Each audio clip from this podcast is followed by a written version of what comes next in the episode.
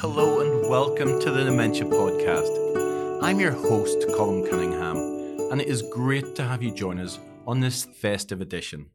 I'm going to be joined by friends and colleagues from across the world as they provide their advice and guidance on things that we should think about in this festive season on how we support people with dementia and carers. Now, these podcasts have been recorded over a number of days and from different locations, so you will notice a little bit of a change in the audio. Christmas is a time when all of us have roles as we come together as families. So, for the person with dementia joining in the family activities, they may have been the person who was the key cook or the maker of the stuffing. Uh, on all these other roles that we all know we have, who makes the punch, all of that sort of stuff.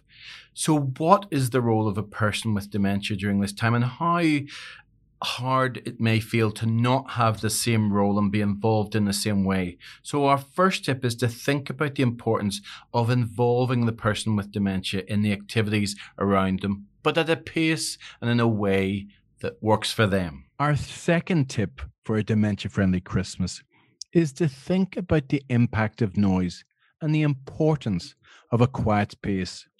Christmas is a time where many people are gathered together and it can often be noisy and people in a small, busy space. And for a person living with dementia, there can, can be competing noises from many different sources. Think about the TV, Christmas music, all of the bluster that's coming from the kitchen, and everybody arriving, doorbells. You can think that there are so many noises going on. Our advice in this instance is to try and think about how together you can reduce noise levels and think about what's happening for the person with dementia. So, thinking about having one source of music or television at a time, thinking about perhaps having a space that if a person is needing to retreat from the business while all the guests are arriving, they can do so without feeling excluded and also to understand that there are some real things that can be going on for the person. We know that research is showing that people can actually find some pitches actually painful. So when you see somebody getting up and wanting to walk away, don't think, oh, that person's wanting to wander. That is often said. They actually might be trying to get out of something that's just darn uncomfortable and overwhelming. Now, to help us think about that in more detail, I'm joined by Agnes Houston, who's written Talking Sense, a book that thinks about the sensory impacts of dementia on the person. Agnes, we know that Christmas can be a wonderful time of gathering, but it is busy. Are there any thoughts you have on how to manage in these times, particularly around thinking about noise? I think it's the sensory overload. And, you know, I know we're picking up in the sense of noise, but it can impact in all your senses as you know and there'll be one in particular that could trigger one thing and then it leads on to another to another to another so um, if i was planning um, to have all my family were coming to my home at Christmas, which used to happen many years in the past. With the knowledge I have now, I would be thinking very carefully and planning before the event took place and looking at where would I be positioning my dad at the table in the middle would not be a good idea because you're getting too much clutter and what have you. At the end of the table would be better. Who would buddy up with him who isn't the noisiest party goer? You know, and give that person some tips so that they could make it a best experience for my dad, for instance. Thank you. Merry Christmas, everybody. Bye. Agnes, thank you so much for quite a number of tips that we need to be thinking about. And you can access Agnes's book and even more tips and ideas in a free download of Talking Sense, including in an audiobook version. So visit dementiacentre.com. But as always, we'll put a link in our show notes. Drawing on another of our books, My Home, My Life, our next tips are about the pace of communication and listening it's important to think about the various ways that we need to help somebody with dementia take in the information and be aware of what's happening around them. So, speaking more slowly and being patient can often be important. The temptation to repeat ourselves can often end up backing up information that the person's not already had time to process in their brain. So, pausing is important and clearly smiling and being in front of the person, making sure that they can see and hear us, is all important as we try to help and aid good communication. It's also important to think about what might help the conversation keep going. So at Christmas, you've got a wealth of gifts and presents that can be part of the conversation, but you can't beat things like those photo albums or old movies all of which can encourage us to ha- draw on memories, to remember things of the past, and to help have those conversations, but also to make the person feel in control and be able to be part of the conversation. Now, tradition is so important in all cultures, and at this festive period, it's important to think about the traditions and the role the person with dementia has played. Were they the chief cook? Are they the person that provides the toast? Do they carve the turkey? All of those things are important to reflect on. I know, for example, that I really like being part of the cooking experience. I'll often have the tea towel over my shoulder, and working on the gravy, I certainly don't like anybody else to touch the wooden spoon that's in the pot. But we all have the things that are important for us to be taking part in, so how do we facilitate and support that? It's also important to think about not doing too many things, so the pace of things is also really important.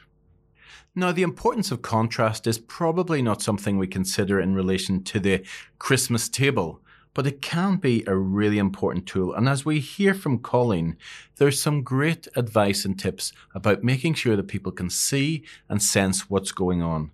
Colleen is one of our senior dementia consultants at the Dementia Centre, with years of experience in providing HammondCare's cottage model of care, with small domestic kitchens and fresh cooked food as part of that college experience. Colleen, what are your tips on that most important part of any festival, the food? From your experience, how should we plan and present food in a way that helps a person with dementia be part of that dining experience? So we like to make meals and preparation of meals a, a social um, time between carers and families and residents.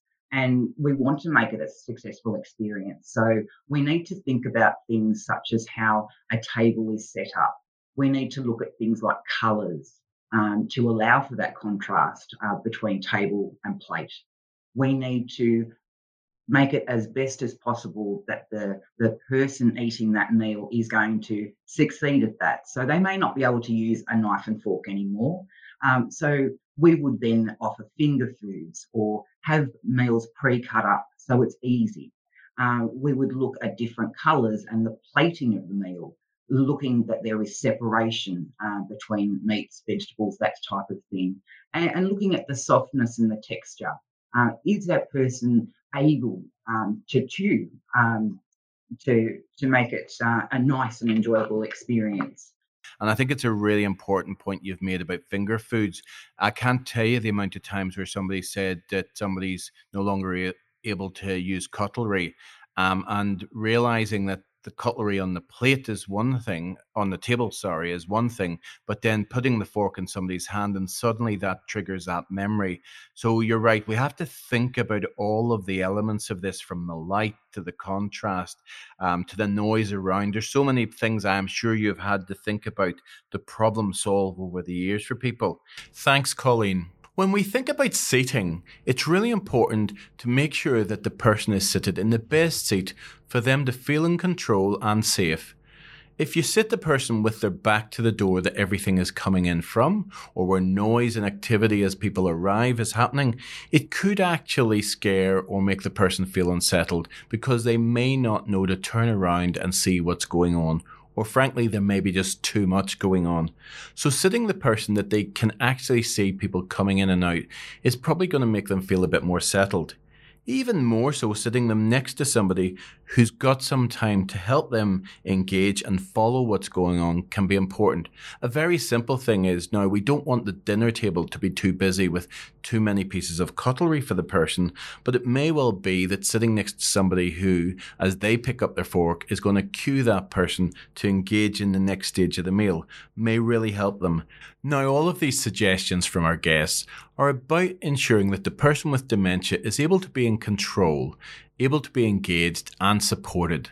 Throughout the year, carers support people living with dementia, and Christmas brings many additional challenges. Again, this year we have the issues of a pandemic, but we also may well have everything from preparing the Christmas meal to all the visitors who may be joining us, and this may add extra burden particularly at a time when services may be less, like day and support community services, who might not be there between the Christmas and New Year period.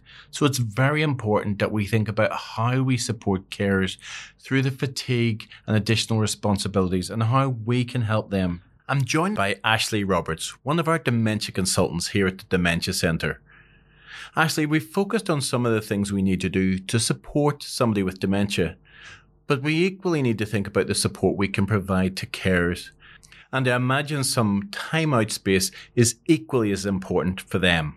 Absolutely. I think I think a chill out space for both for anyone, really. I think I think firstly, yes, for the for the person or people living with dementia at this event, is great to have um, somewhere they can go. But I think the care for, for people that are managing it, Christmas Day is a long day because people mm. are up very early the expectation is you don't go to bed until way into the evening after you've done all these traditions or whatever it is that you've got going on. So you can it can be a long day. It can be 16 hour day or something at least. And um, you everyone will need to take breaks if you know you're because if I'm always really conscious if I'm stressed, I'm going to make other people stressed. And Christmas Day mm. comes with enough stresses already.